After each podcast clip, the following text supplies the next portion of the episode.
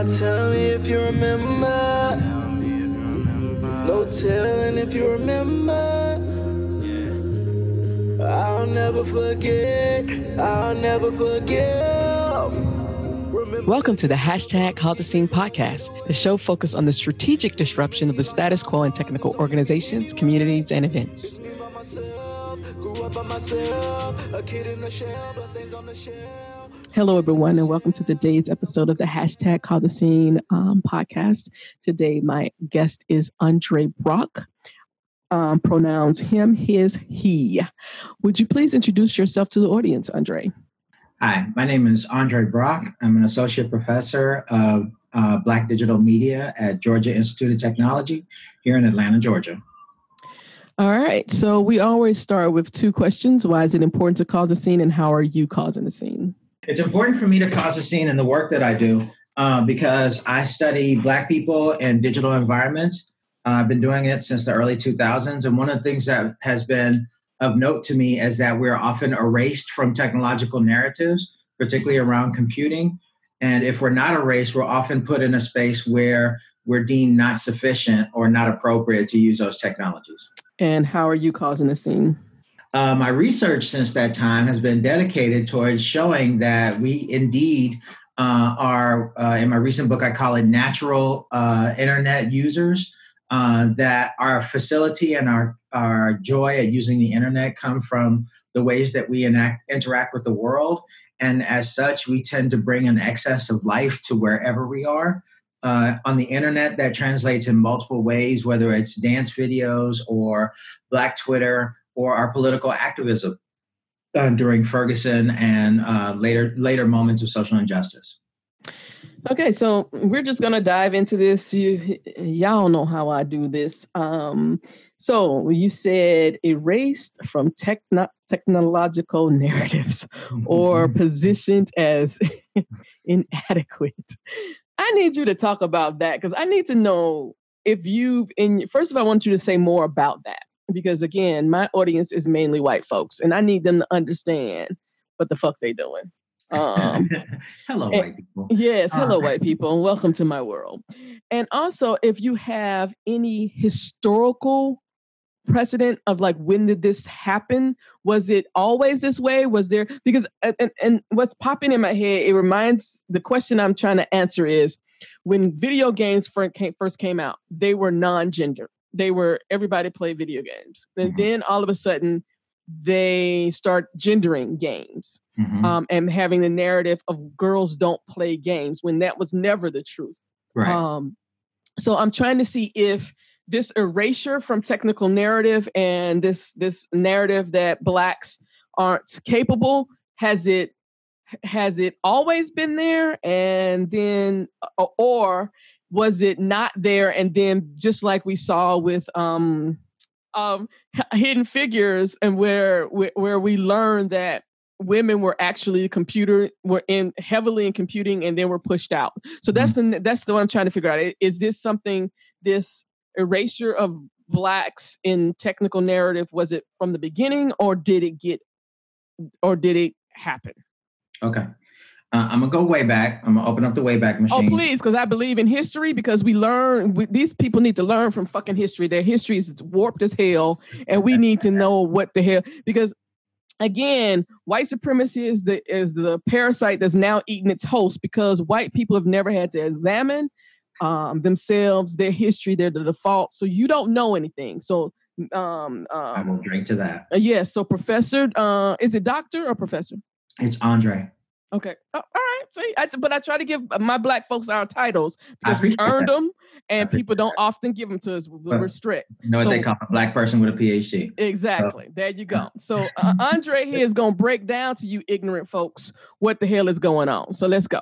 So um, I'm and I'm pulling here from multiple sources, and I'll try to give them credit where I can. So uh, an uh, author, an author that I follow named Ramon Amaro talks about the concept of the black technical object, right? And it's the idea, drawing upon uh, strains of Afro pessimism, that we are always to be acted upon in any technical system. We never have any agency. And I bring that up first because one of the first ways that Black folk entered this era of modernity uh, in 16, 19 or so, um, was that we were brought to be labor uh, from Africa to the, the Americas, right? Uh, and in the process of justifying that labor, they the white white folk had to do two things. One, they had to work us as hard as we could, work us harder than they would work people who look like them because they didn't believe in us. But at the same time, create a narrative that we weren't good at work, right? That we were always lazy, that we were always trifling, that we were dumb. And so the work that they imposed upon us was somehow good for us, right? And so this this is where I start talking about the black technical object, particularly in relation to sugar plantations. Um, one of the things that's really interesting when you look at that history is that uh, in many cases those black bodies were the first bodies that principles of scientific management were enacted upon so where amazon right now is having computers uh, basically uh, push workers to work faster and faster by saying you should be able to pick so many items an hour, which is not, which I always find really um, ironic, right? They're still picking stuff like they did back in the day, right? Uh, and so those principles that were honed and made into algorithms now were started on slave plantations because a plantation is one of the first modern machines, right? It's it's designed to extract as much labor as possible from from bodies, right, to produce goods which can then be sold as resources or as finished goods to uh, other countries or other institutions, right? And in the process of doing so, uh, the black bodies were tabulated uh, based on their reproductive capacity, based on their labor capacity. They were also tested, A B testing. If you're a techie, you know about A B testing, where you try to institute two different ways of addressing a problem or producing information and see which one is more efficient. Those they did that to black bodies and punished the one who lost by whipping, right? Uh, and and that and and so I bring this up because at the same time that these black bodies were being used for testing, there were black artisans right? Uh, they were the ones who kept the machines running.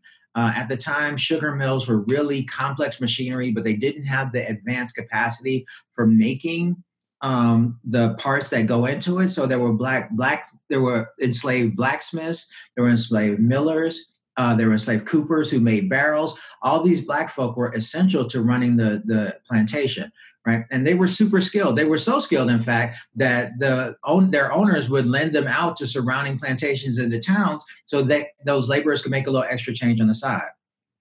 Right, so this concept of the black technical object really kind of just follows along uh, as technology become more and more uh, advanced, but also more and more networked, right? And so Hidden Figures is a really good example. By the time we get to the 50s and 60s, uh, white universities had start letting um, uh, black folk attend one by one. If you think of um, the dude Meredith who attended University of Alabama or other folk, right? Um, they were letting folk in one by one to achieve those courses, while at the same time, historically black universities were training these immensely skilled mathematicians and doctors and the like. And those folk made their way into the various tech industries. Hidden Figures is really fascinating because it revealed that there was a lot of Christianity, masculinity, and misogyny embodied in white men that held those women back from doing what they're doing to the point where those enterprises almost failed, right?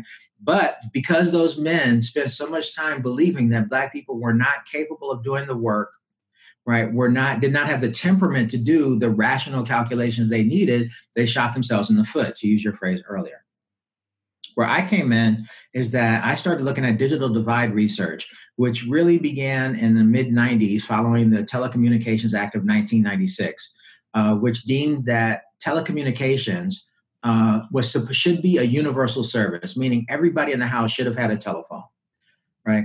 Uh, and just like Brown v. Board, the telecom companies dragged their ass on putting that telephone service in various neighborhoods right? Uh, in many cases, some of some black neighborhoods didn't get fully didn't get the highest rate of phone service until closer to 2000 2005 right uh, at the same time they did this telecom act the internet was jumping up uh, the browser the first usable browser was invented at the university of illinois in 96 called the mosaic browser which later became netscape right and at the same time the authorities that be were saying well look at these black feet black people. They're teaching each other Ebonics.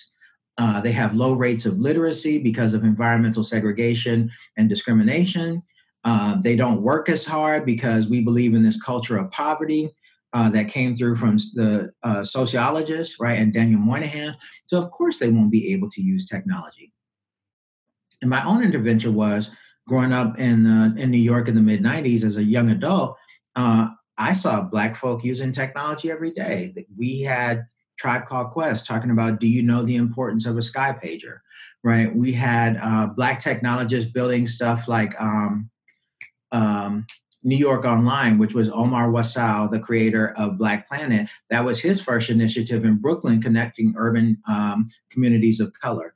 So it felt really foolish to me, uh, both as having my own computer from the late 80s and then seeing people in New York using the technologies around them, the information technologies to communicate, uh, both in art and in everyday life. It felt foolish for me to say, how can we just be technical objects when it's clear we have mastery and we have become technical subjects? Right. And so it's a really interesting, I, I, in my work, I try to weave together these historical and these uh, histories of technology, but also Black culture to, to get folks to understand that we have we have on, long been operated on as technological objects, even while being depended upon to be technological subjects. In fact, one of the things I talk about uh, for my students, and I'm at Tech, so they instant rec- instantly recognize this phrase is rigging. Um, I was raised in Louisiana, um, and so the term we use is N-word rigging. Um, more white people may be familiar with it with the word jerry rigging. I don't know who Jerry is.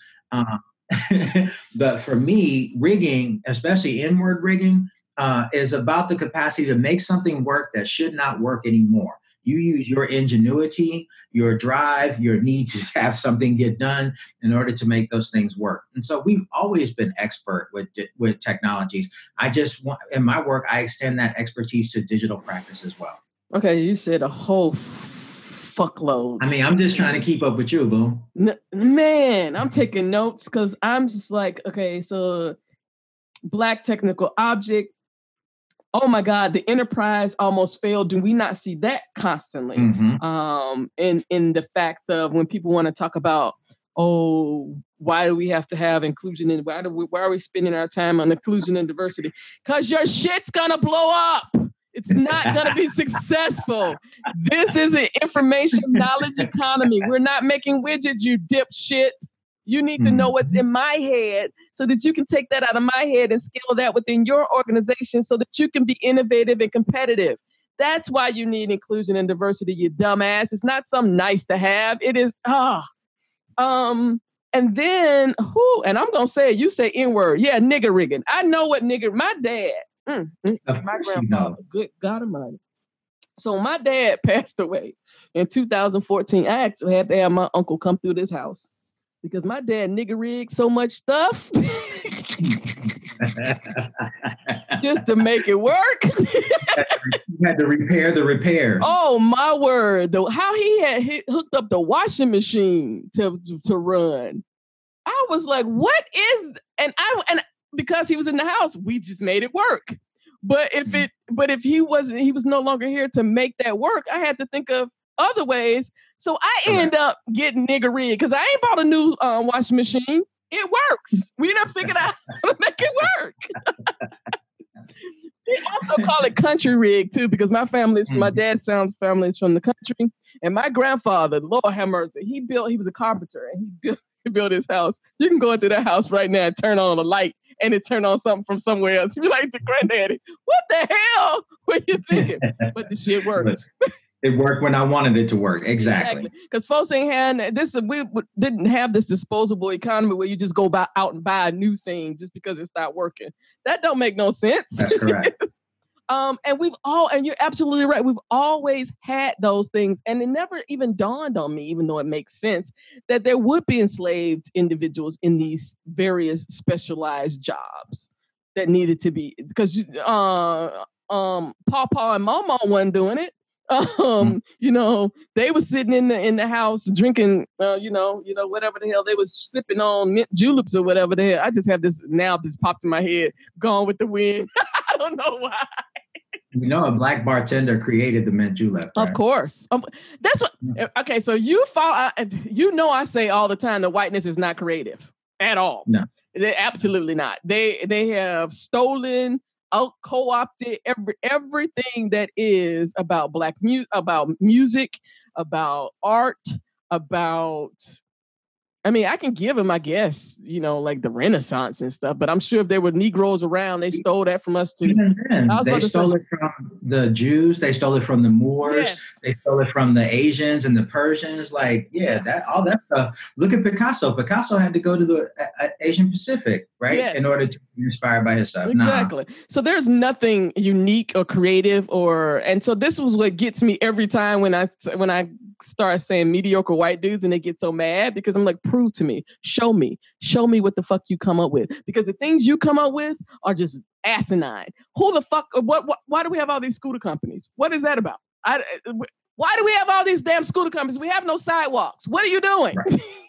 you trying to get people killed. Yes. I mean, it, by universities makes sense. I mean, they, you know, they want to scoot around. Good. All right. But that's not a must have. That is a nice to have. That is a, you know, mm-hmm. something some little, you know, to get to your next class. But when you have five or six different scooter companies competing in a city with no sidewalks, that means people have not even thought about what kind of cre- what what were you thinking?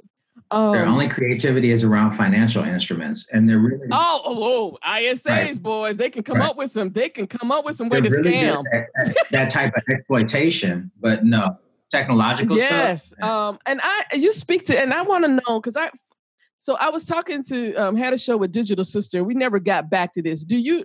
And she says, and other people say, but I want to see, I want to, some proof of it. Do you know who the black person who created Twitter was? No, I need to find out from her because she says a black guy who created Twitter, and they and I don't know if he worked for Twitter, and then they took it and went into another direction or what. But I really want to know about that because um, how she explained it was the fact that um, a lot of the issues that Twitter has now were because they took just basically, you know, like the code, like we always do, without the lived experience, and didn't think about some of the some of the um, harm that could be ha- that could that because they don't have that lived experience. Um, so that just made your question, your thing just made me think about that. I need to find out if anybody who's listening to this has any information on who this black person is, could you please um, send it to me? Because I really like to know and tell that story. Uh, I'd like to know too. In the book, I talk a lot about the Twitter's origins. Uh, I have one of the first articles that came out about it, so I've always been interested in it. What I found while digging deeper in the research I needed to get done was that there were a group of engineers who were concerned around keeping activists in communication around the 2004 Democratic Convention.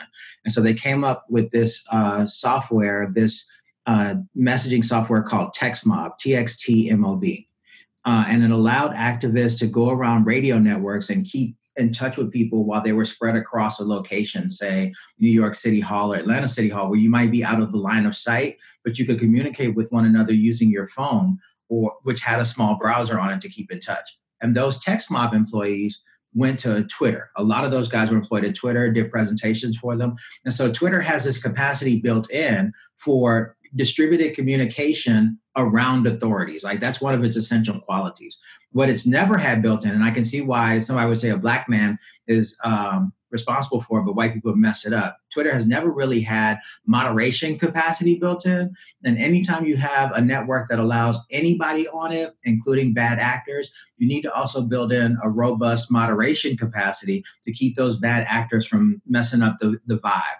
Right. And because Twitter has really fought hard to get venture capital funding in order to stay afloat, that can't that hasn't been their priority right? And so I would love to hear more of this. I'd love to integrate this into the stories I have.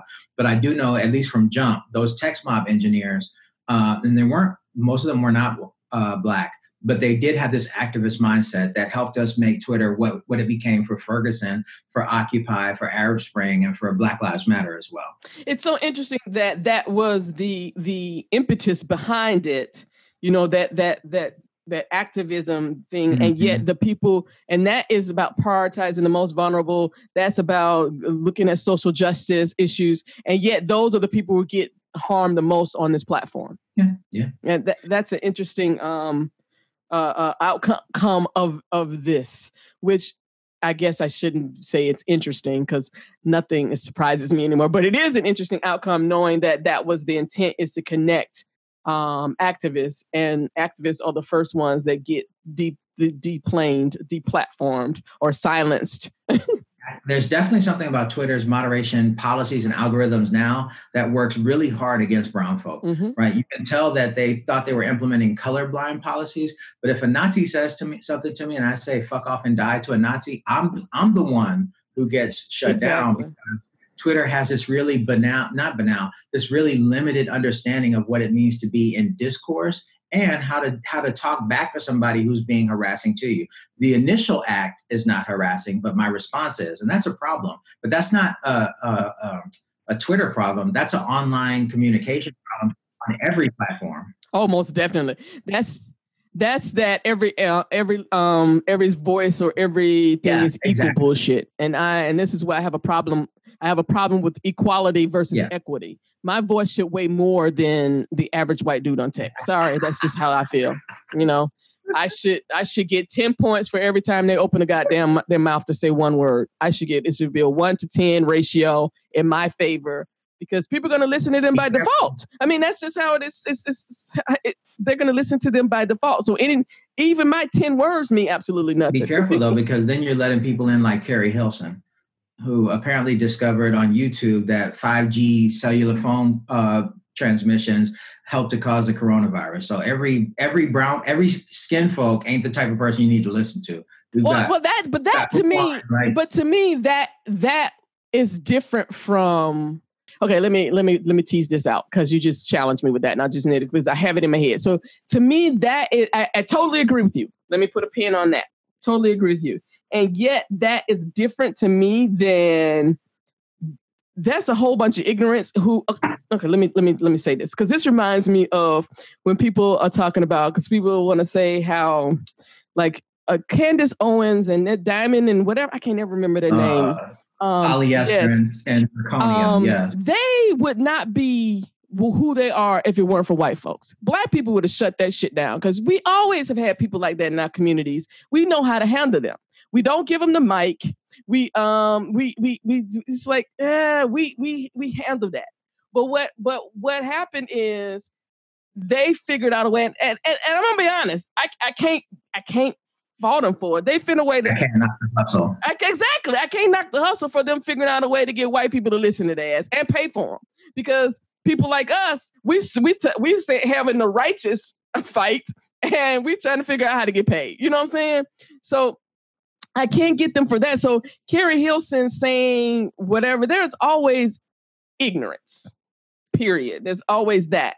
I was speaking specifically to um the fact that whiteness by default is always believed and and mm-hmm. we have to come in with receipts and finished products that make them profit and all these other things and they can go from idea to ipo and never make a dime just on idea yep they're nice and so uh, oh lord have mercy and she's still and now even in this time of um, COVID nineteen, people are asked are saying, "Well, I wish uh, this would have been great time for her." Pro-. So she's still seen as as being touted as some hero, even though that shit that she said did not work was not going to work. But people are still mm-hmm. looking to her to be, you know, like this savior and, and vindication because she had a great idea.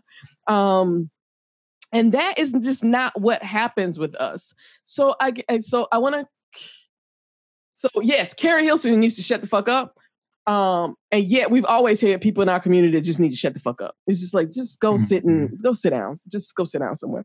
Um, and yet we get to amplify those voices get amplified, but her voice getting amplified is not the same as when you have a Bette Midler or Alyssa Milano or a um, J- um, Rogan, all these people saying shit that's just ass wrong. And then when you clap back at them, you get attacked because their opinions are ass wrong because they come out of no lived mm-hmm. experience. Um, mm-hmm. Only people going to clap back about Keri Hilson are black folks. It ain't going to be right. white people don't even know who she is. Exactly, exactly. So she's going to cause harm for the people who listen to her. But then, and then I, I want to. But then let me pull this out. How how powerful is her voice compared to a Rush Limbaugh who say the same shit? There is no comparison. No, there's no comparison. Uh, and the way that whiteness builds out networks to support and represent its views is has been something we've dealt with forever. Uh, I started again. I started writing this in the early 2000s, and at the time we were looking at blogs, right? And there are a number of blogs. Jack and Jill Politics came out of that. Um, Gene Demby and Jamelle Bouie came out of a blog called PostBourgie. Um, there are a whole host of blogs that have spawned a lot of the journal- journalists that we know that are popular today. And at the time, they were complaining because whiteness magnified the voices of a few prominent white male bloggers who had particular political opinions. And so the opinions of these folk, uh, some of them were doing great political work, like Gina McCauley of What About Our Daughters. Um, they were doing great political work to support uh, fights against social injustice, but their voices weren't being heard because white folk had no interest in listening to the things that they had to say. So I don't know if we'll ever have a black person besides Beyonce that has the audience and reach um, that our most critical, intellectual think think that has audience the, the reach of the stupidest white man. Let me finish that thought first. Because the stupidest white man will be able to appeal to xenophobia, uh, um, misogyny, and uh, the American, the misguided principles of the American dream, you know, like our president, right? And then attract audiences of people who want that world to exist and say that we'll make America great again. And anytime a black person who's sufficiently critical and radical speaks up against that, they are contradicting the values that white folk desperately cling to. Everyone in the hashtag Cauldron community shares the same common beliefs based on a set of four specific guiding principles. One, tech is not neutral, nor is it apolitical. Two, intention without strategy is chaos. Three, lack of inclusion is a risk and increasingly a crisis management issue. And lastly, but most importantly, four, we must prioritize the most vulnerable. To find out more about the guiding principles and adding them to your Twitter profile banner, please visit hashtag causeascene.com. The values that white folks desperately cling mm-hmm. to. So they, they will never be as popular. I think it's kind of it's kind of out of pocket to even want them to be as popular because if they do get too popular, look what happened to Malcolm and Mark. Oh yeah, I tell people I ain't trying to be a martyr for this shit. but so there's the physical yeah. violence. If you talk to folk like Gina McCauley, mm-hmm. you talk to Latoya Peterson, who used to run Racialicious, you talk to a whole host, the young woman who used to run um, for Harriet or Black Girl Dangerous. I'm sorry, right? You get burned yes, out doing that exactly, and, and, that's why and I tell people I'm very strategic about the work I do. There is a lot of engagement I do not actively participate in on Twitter that I just in my soul want to say something, but I was like, nope, this mm-hmm. does not fit my strategy. I do not need to go down this road because uh, shooting is like shooting buckshot. You're just trying to hit everything because it's every, trying to hit everything. Because every day, because I remember when I first started hashtag cause the scene, it, it was I thought it was my role to be you know, on here, on there every day, engaging with anybody who says anything to me. And I was, and it took me a while because again, I'm an educator. So I came at right. it from a perspective, I'm trying to educate my community. So let them experience, see this. And then I realized I was making myself a target. I was causing, actively causing myself harm so that white people can learn. And I was like, fuck this. It, and, and I hmm. say it constantly, it's like, it's a shame that we have to be actively in pain for them to understand that we're not having the same lived experience, for them to even believe that we're not having the same lived experience. And this is when I say that I'm not being a martyr for this work. It's not just the physical. It is black women are killing themselves trying to hold up the sky. And I'm not going to be doing. I'm not doing the high blood pressure, diabetes, the the the um the depression. Oh, I see so much depression in our community.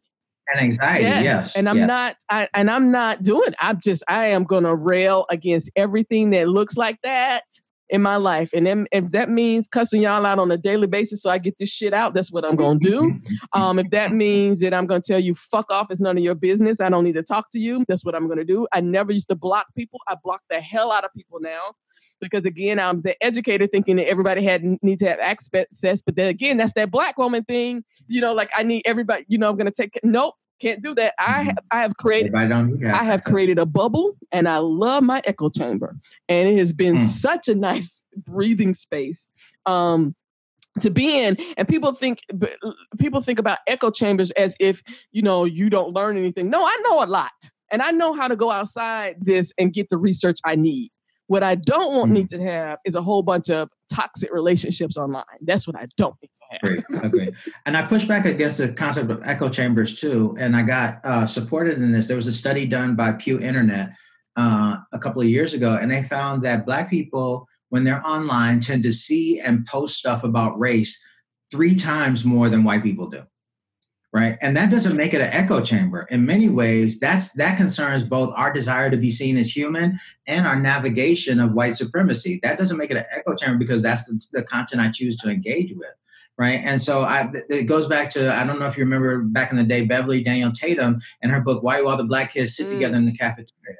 Because you motherfuckers is racist it's a space where we can protect ourselves, where we can enjoy ourselves without having to look over our shoulders to see who's trying to play us or who's trying to treat us at, at that moment. And so, no, echo chambers to me is a specifically is a. It, I mean, there are black people who do put themselves in echo chambers, and I'm specifically thinking of like the hoteps, yeah, oh, the yeah, yeah, yeah, the Umar Johnsons, right? But there's also there's also bourgeois mm-hmm. echo chambers too, right? Uh, but those echo chambers are still not as um, impenetrable as the ones that white people have erected to shield themselves from the causes of the injustice that they've done.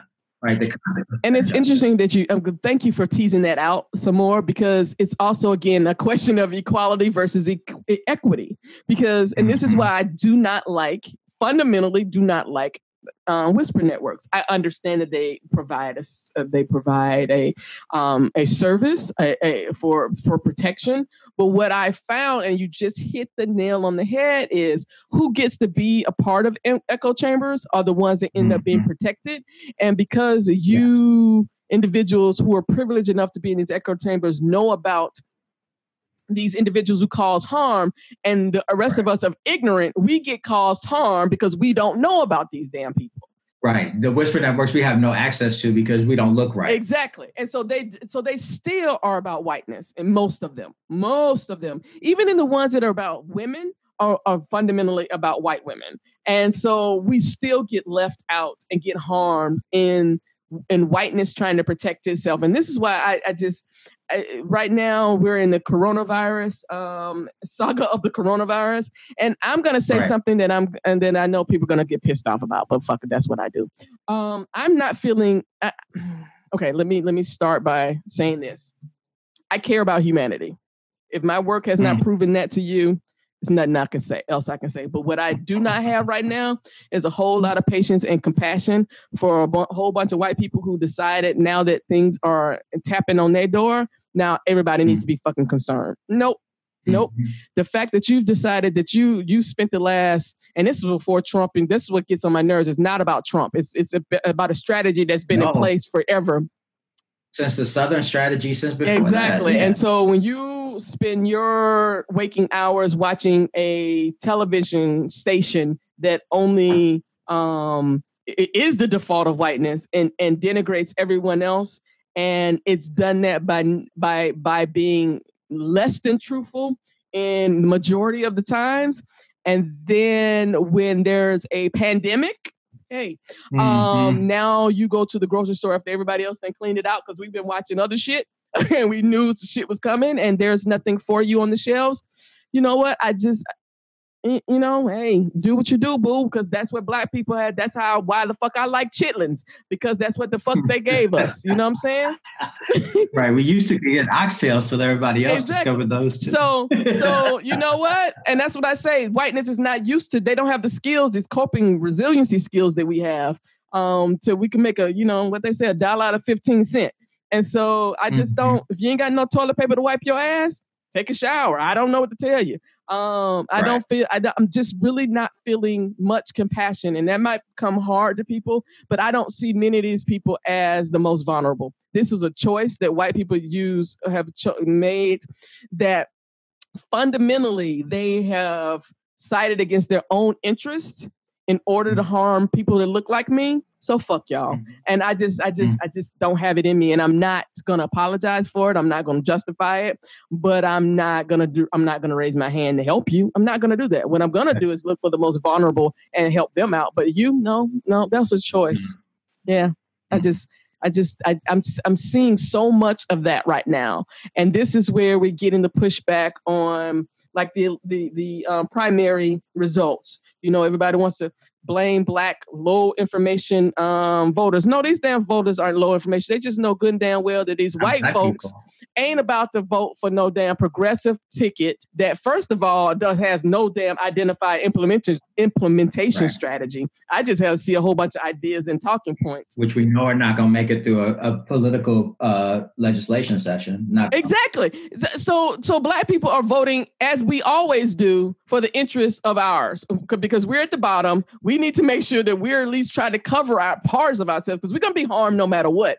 Whoever the hell this president is going to be next, we're going to be harmed because no one is fundamentally an anti-racist candidate here. So um, it's always been a, a calculated, pragmatic strategy yeah. for yeah. us. And yeah. these what people want to act like, oh, they're just no, no, no, no. It's because of y'all sorry asses. We know good and well that you can be in yoga and be as progressive, as liberal as you want to, but as soon as you go into that voting booth, that's not what the hell you're gonna vote for. Mm-hmm.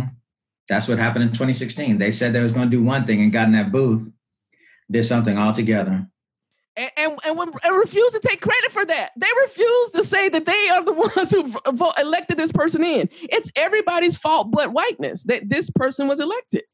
I'm with you there. So tell me about your work specifically. How did you, what's your background? How did you get to tech? And what are, because there are very few black students, I would think, in computer science. There's a lot of Indians and a lot of white folks.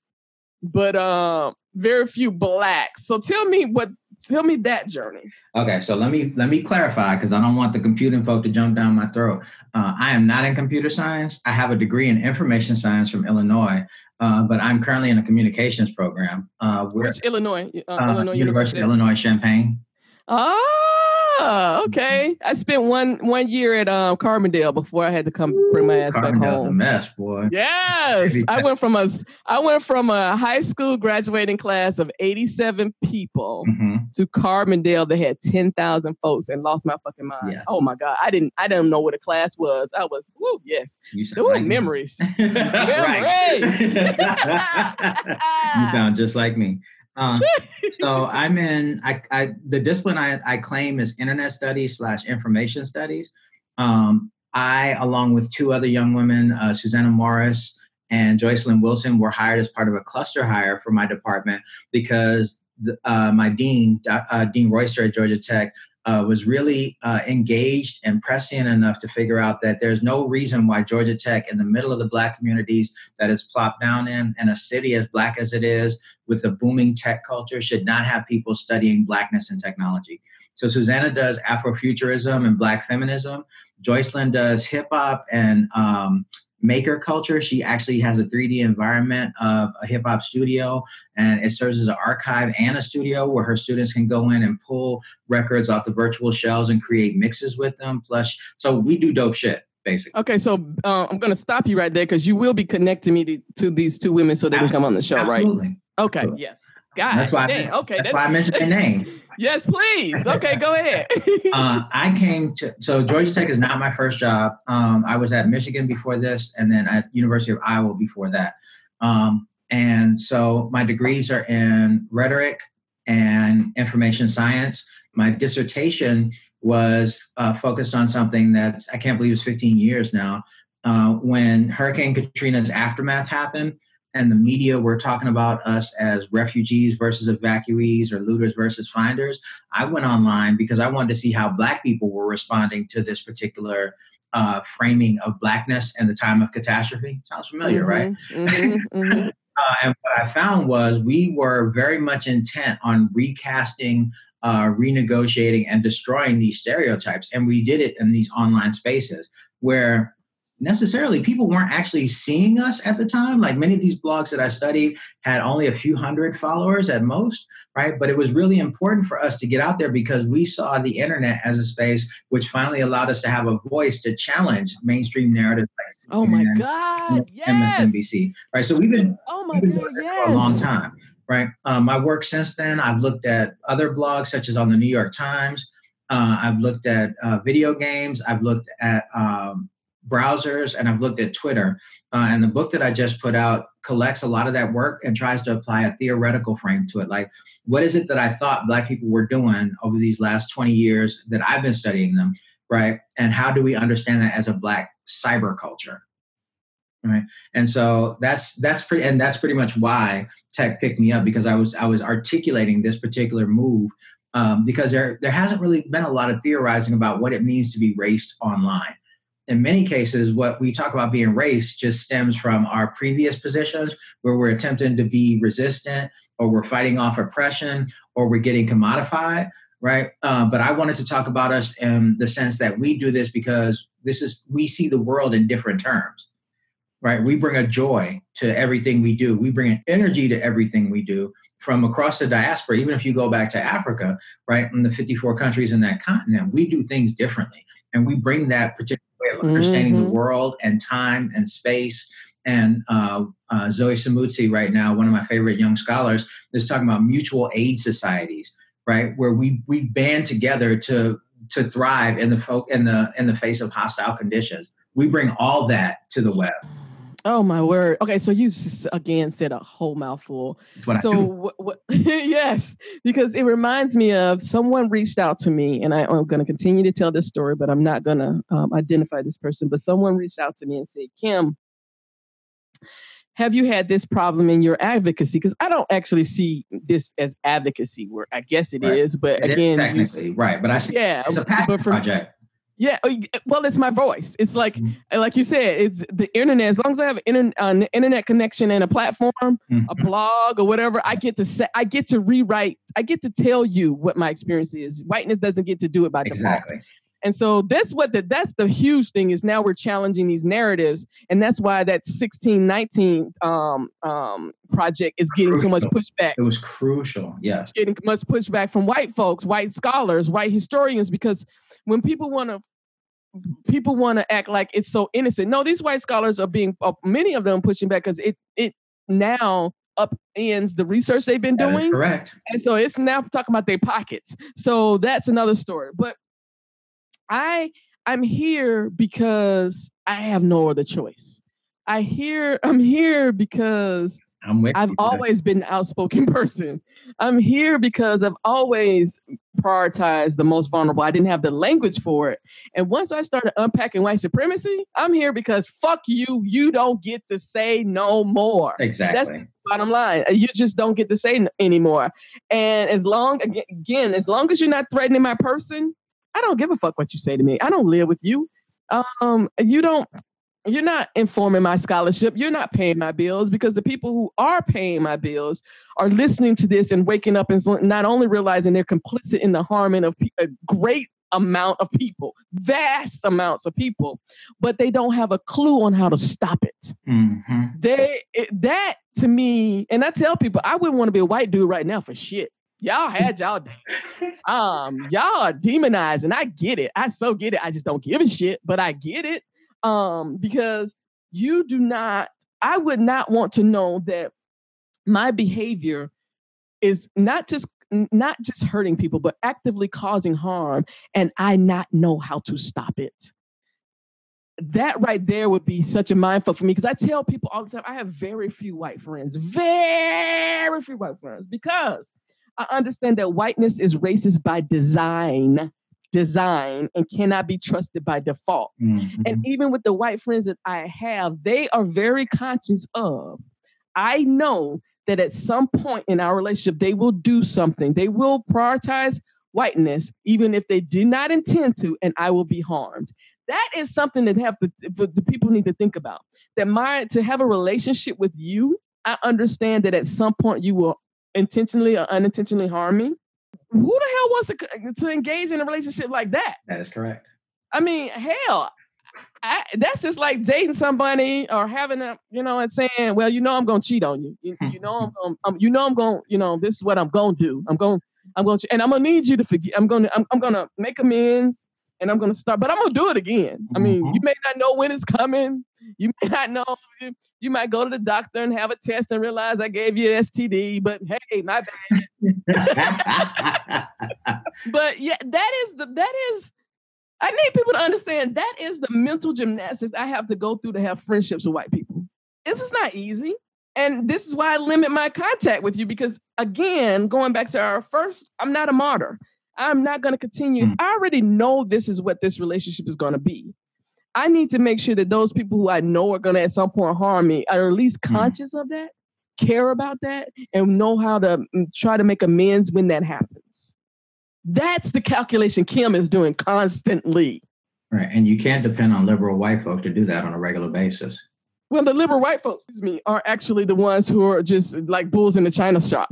I mean, if I, if I hear one more time something about your feelings or um, we need civility, um, I'm no longer responsible for your fucking feelings. If you have problems, you need to go get therapy like the rest of everybody else. That's not my issue. Um, and I and because I know I'm going to actively, actively try to cause you pain just so you can understand the uh, just any pain you experience is just a small small minute portion of anything that we've ever experienced. And until you actively feel pain which is what people are going back to my why i'm not really giving a shit about these people who missed the boat or didn't get the toilet paper um, when it comes to um, coronavirus is you did not care until it bothered you. You did it, everything that this president has done this far has been okie dokie okay with you until it sat in your backyard. It, it was all it was fuck black people until they started fucking white people. Yeah, you go. And that's what I say. Whiteness, white supremacy is the parasite that's now eating its host. And you don't know how to deal with this. It's been eating on our asses forever. It's now eating the host. Theirs too. They just hadn't realized it. They oh, exactly. Mm-hmm. Because I say nobody escapes white supremacy unharmed. Nobody. It is designed to cause exponential chaos and harm. It never gets better. There is no bottom. So I need people to stop looking for the bottom. There is no end to this shit until we end it, until we dismantle it. And going back to our candidates, not one damn candidate is fundamentally anti-racist who is committed to a fundamentally dismantling white supremacy. So to me, you're not progressive. I don't know are these things that people are talking about. Oh, these are progressive candidates. Jesse Jackson and people before them were talking about the same shit back in the 80s. This is not progressive. But Jesse did say one thing that I found really interesting. He got interviewed, I think, recently uh, because he endorsed, um, was it Sam? Bernie. Mm-hmm. Yeah. And Jesse said something I found interesting. He said, Our people have always known that it's a long game. The, yes. The candidate that you endorse today may not get you to where you want to go, but as long as they're taking steps towards that goal, you work with them as long as you can until they betray you. Then you move on to the next one. And so I don't, I don't play this purity shit. I don't I don't say, well, this person is is imperfect in these factors, so I can never support them. I'm like, what can you do for me? I'm like Stacey Abrams.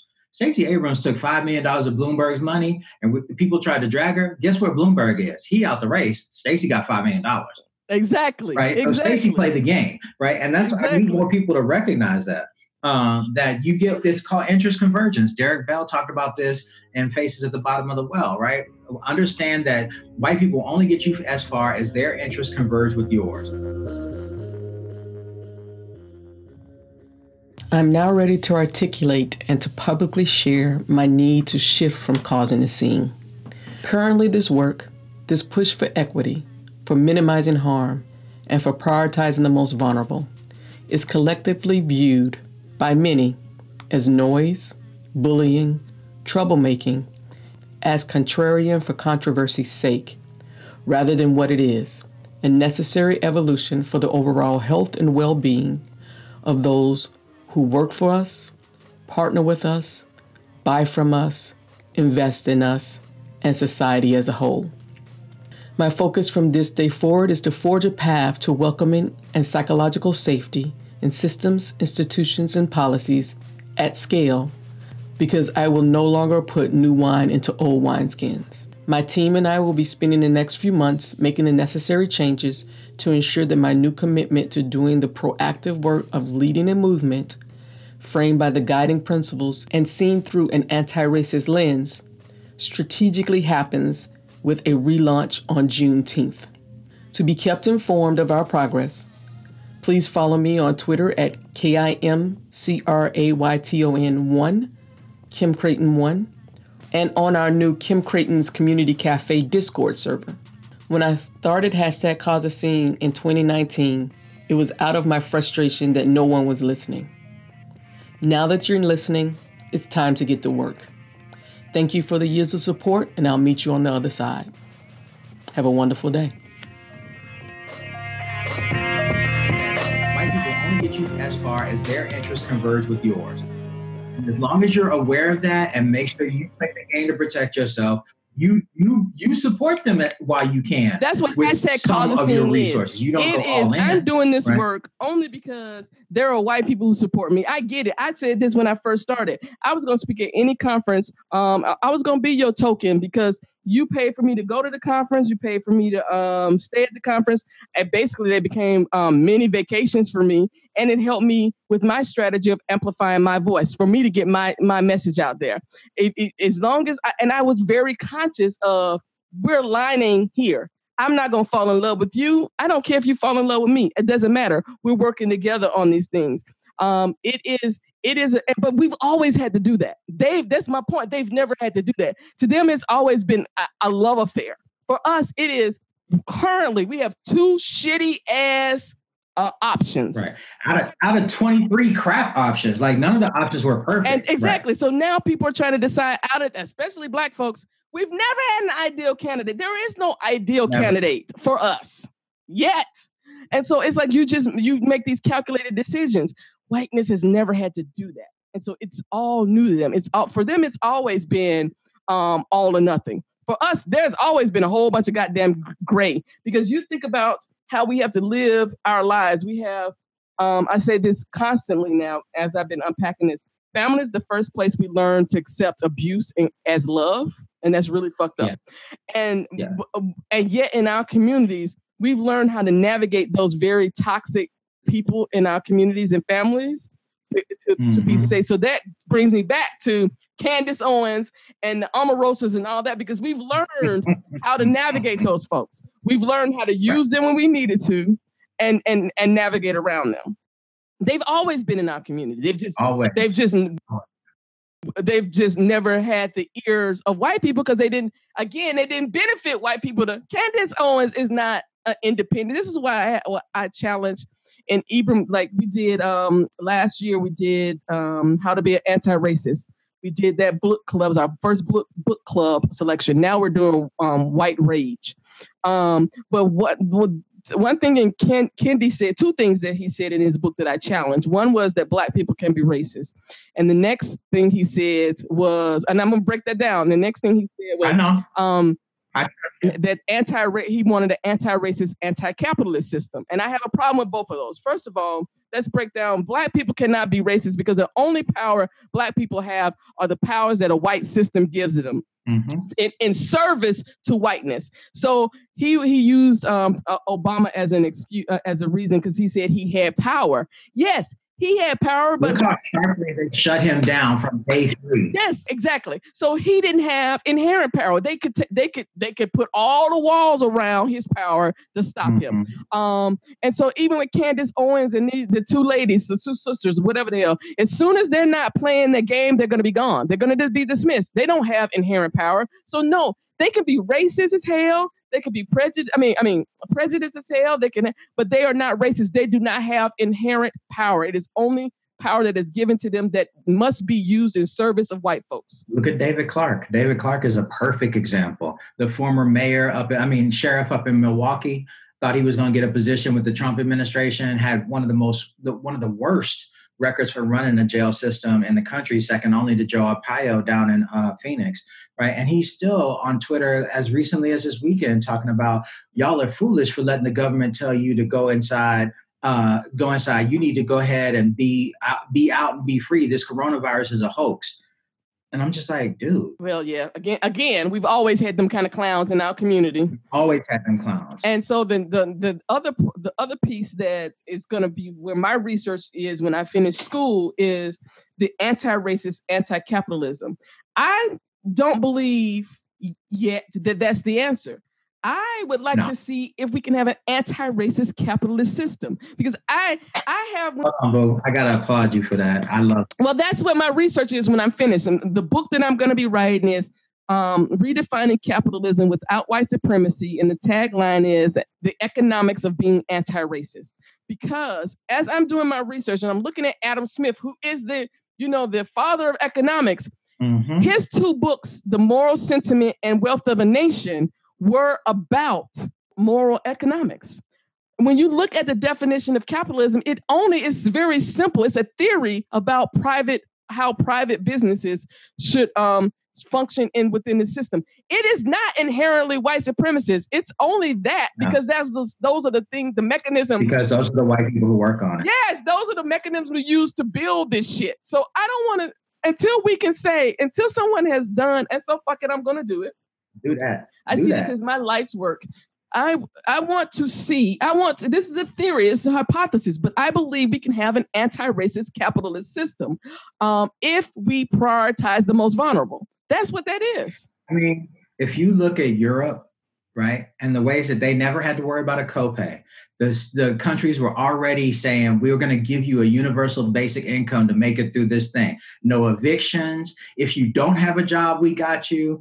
Uh, we're not charging you for treatment. That is what ethical capitalism, and Europe is flawed, right? Because Europe is in the process of denying a lot of those benefits to the people whose countries they colonized to get resources from. Yes. But at the same time, they're still enacting a model that's so much more powerful than what the United States is doing because they recognize that the citizens are the bulwark of a country. If you take care of your people, your country is taken care of. That's why them folks get six weeks of vacation.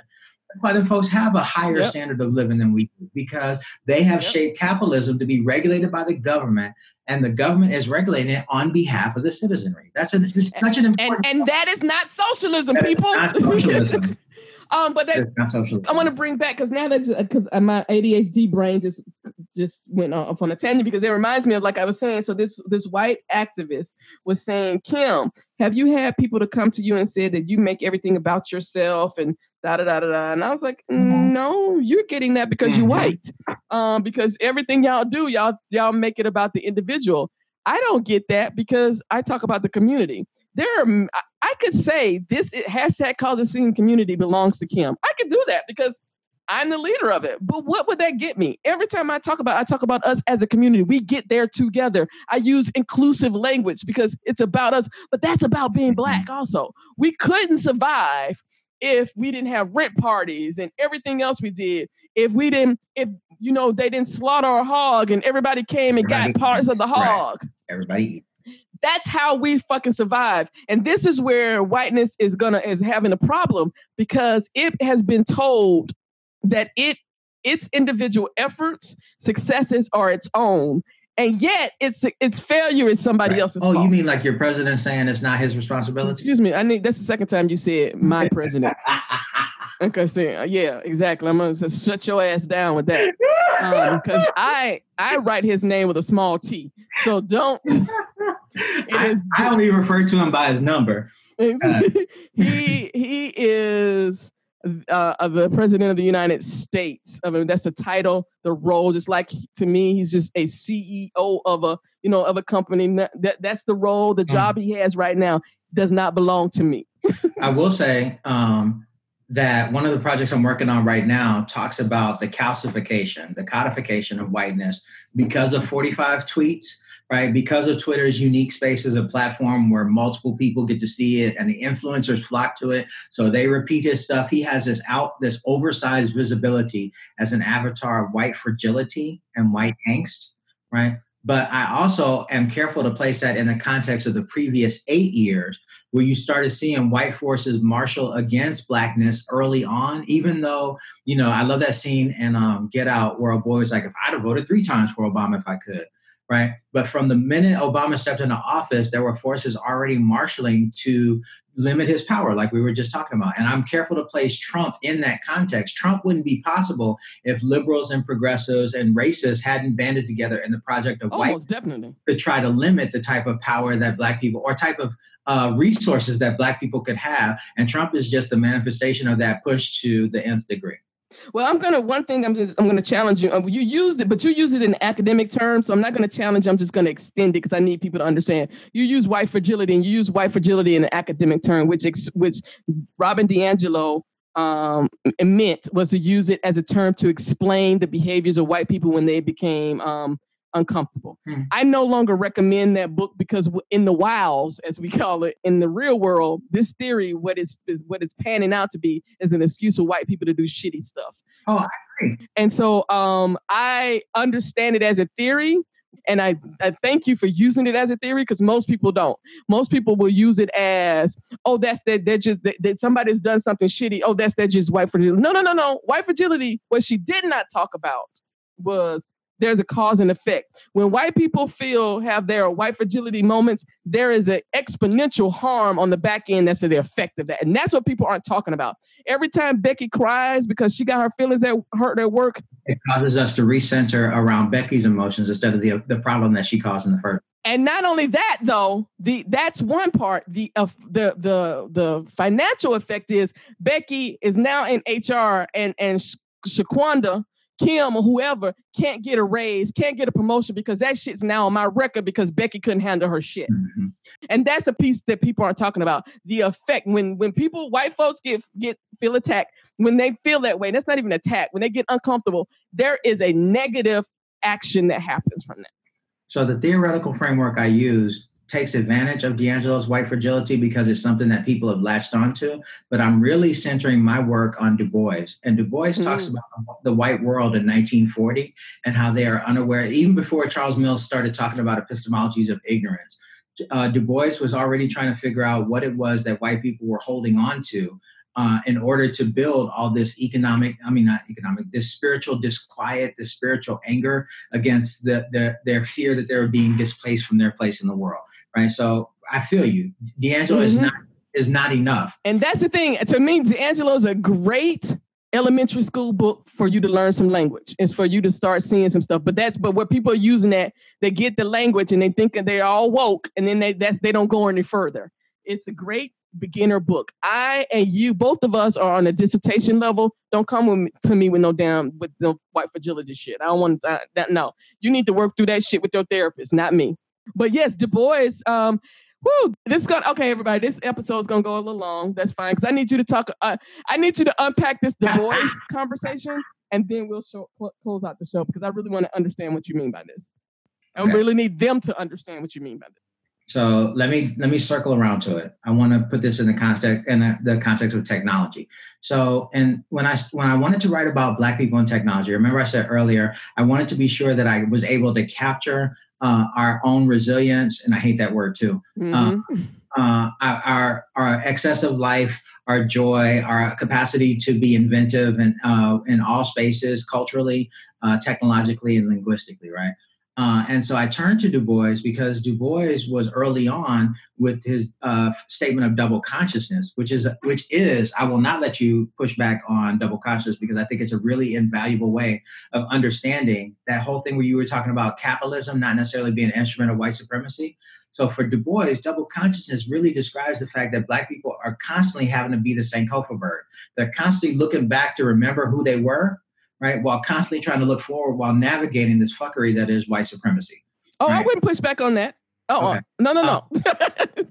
That's why I love history because right. it helps. It helps us. Um, so what we're seeing, what people are seeing now with this voting for Biden, again, I'm not telling you because I think both of them are shitty people. But what what you're seeing with these voters is they go back and see these people have always said that this is what they want going back to suffrage, and they've always thrown black folks under the bus. Under the I'm bus. not going to believe this shit, so I'm going to vote this way. So go ahead. I get it. No, no, no. I totally get it. So Du Bois wrote three autobiographies during his lifetime because he lived to 96 years old. The one I focus a lot of my work on is one called Dusk of Dawn. And in it, he has two chapters. Uh, actually, Dusk of Dawn is a subtitle, an autobiography of a race concept right? And so he has two chapters in there that are really important for me. One is the white world, and one is the color world within.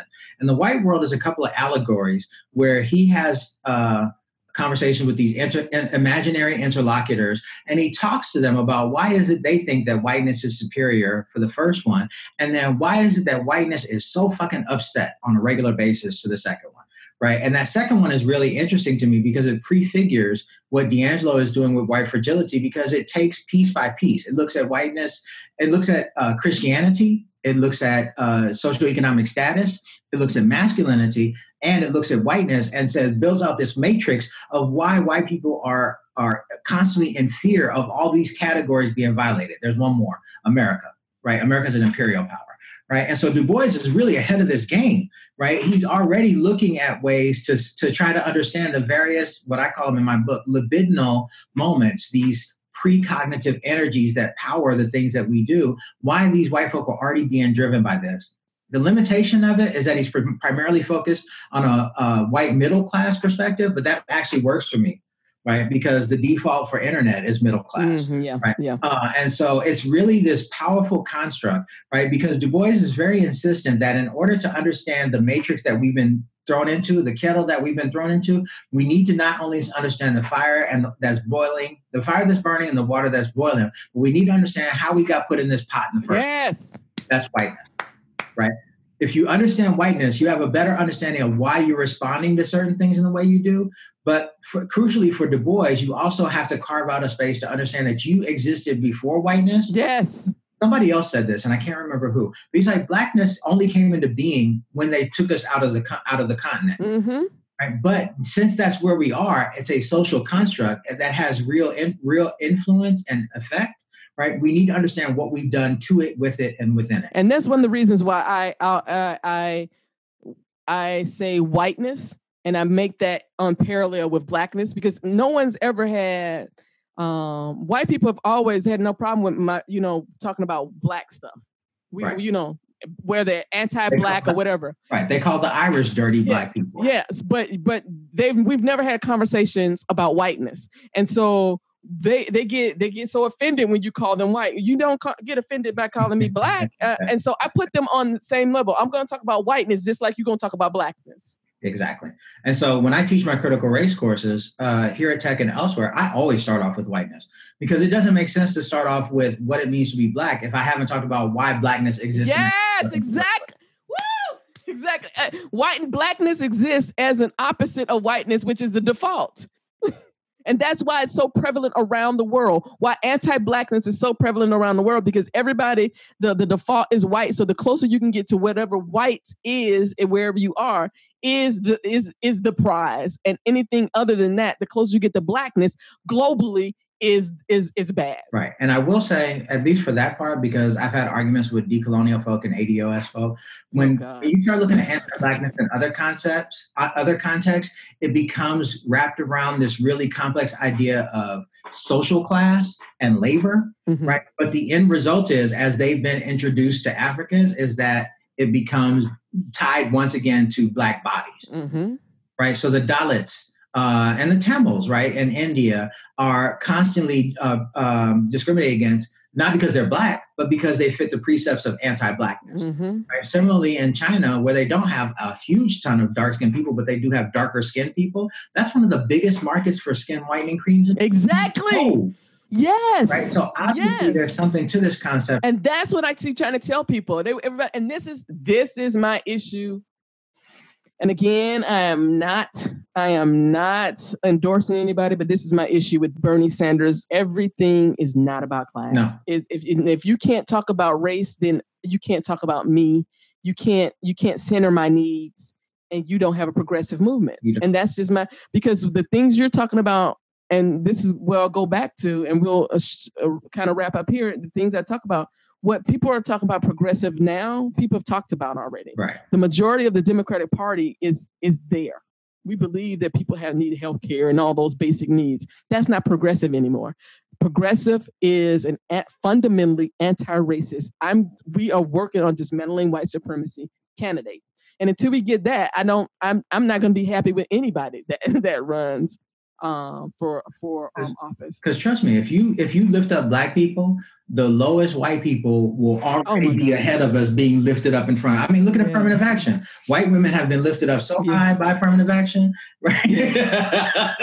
It's- But yet, but yet, Asians want to say it's our fault that it, no, no, no, no, no, no, no, no. Again, but that's that model minority, and that's a whole nother that's a conversation. whole nother that's a whole nother hour that I will get. But that's exactly, but that's also about anti-blackness as well. Yes. So, um, in your final moments, oh my God, what would you like to talk about? What would you like to share? So I just put out a book called Distributed Blackness. It's on NYU Press. For those of your listeners who may be interested in ordering it, if you go to NYU Press and order and, and pick up the title there, there's a discount available if you use the code BROCK30, Brock 30.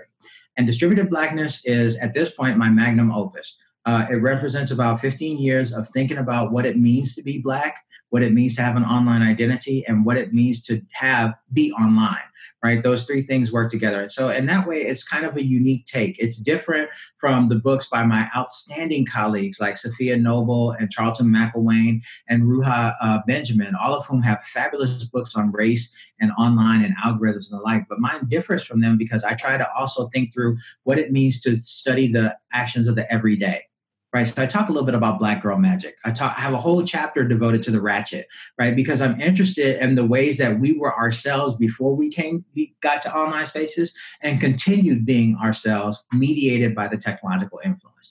So, for those people who are interested in philosophy of technology, history of technology, African American studies, information studies, like the list goes on, sociology, anthropology, communication studies, that book is the book for you. Distributed Blackness, NYU Press, uh, and it's awesome.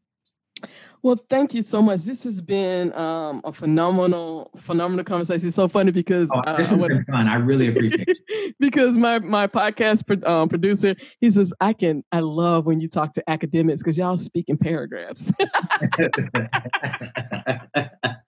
I mean, what's the point of coming on here and be like, "Yes, yes." No. like this is the chance this is what we do. This is what we love yes exactly. And so yeah i'm ready. When i talk to you it um, um academics i really get excited about finishing my program up um and to getting started in in, in fundamentally looking at um a theory for anti-racist capitalists. Oh please keep me posted. Yes. Uh, I'm working with an academic at Michigan now, Ron Eglash, who does work that you'd be interested in on ethno mathematics and ethno uh, technology right? He looked at how cornrows are actually geometric fractal patterns, and he has a computer program that allows the students to design cornrow patterns and then put them, braid them into their friend's hair. He's, he's so dope. But he talks about this thing called generative justice. And it's the idea that while we talk about algorithmic justice and all these other those concepts are not sufficient in order to provide the resources, spiritual, technological, community resources that we need in order to survive in today's modern society. So how do we generate build structures that generate justice-based outcomes and and goals for our people. It's it's dope shit. Oh well, I'll definitely be expecting you to contact me with three people um, that we've discussed on here, because um, yeah. And I expect to hear about your, your your dissertation defense too. Don't hold out on me. Well, no, my my my exact. But see, what's funny? So I'm getting a doctorate of business administration, technology, entrepreneurship, and so my my doc study is on how do you share um, tacit knowledge within organizations because we're in a knowledge economy and how and and and so this is why I tell people inclusion and diversity is not a nice to have. In a knowledge economy, it's a requirement for me to feel safe, have psychological safety, and feel welcomed um, and included in the space. If you want me to use my knowledge to help you build a product or service. Um, so write, write this citation down. Mm-hmm. Elfrida, E L F R I D A, I think that's right. Chatman, C H A T M A N. Mm-hmm. And her work is The Secret Life of Outsiders. And she talks about how outsiders have to navigate information structures. She was specifically focused on women who were previously inmates mm-hmm. how they had to communicate with each other to transmit concepts when they weren't supposed to, mm-hmm. and how they built these shared knowledge patterns. So it's a it's an inquiry into tacit knowledge, right? But tacit knowledge from the perspective of people who are not necessarily part of the system. Exactly. Yes. Yes. Thank you. You're and you, wow, this has been amazing. Thank you for being on the show. Thank you for inviting me. Have a wonderful day. You do the same. All right.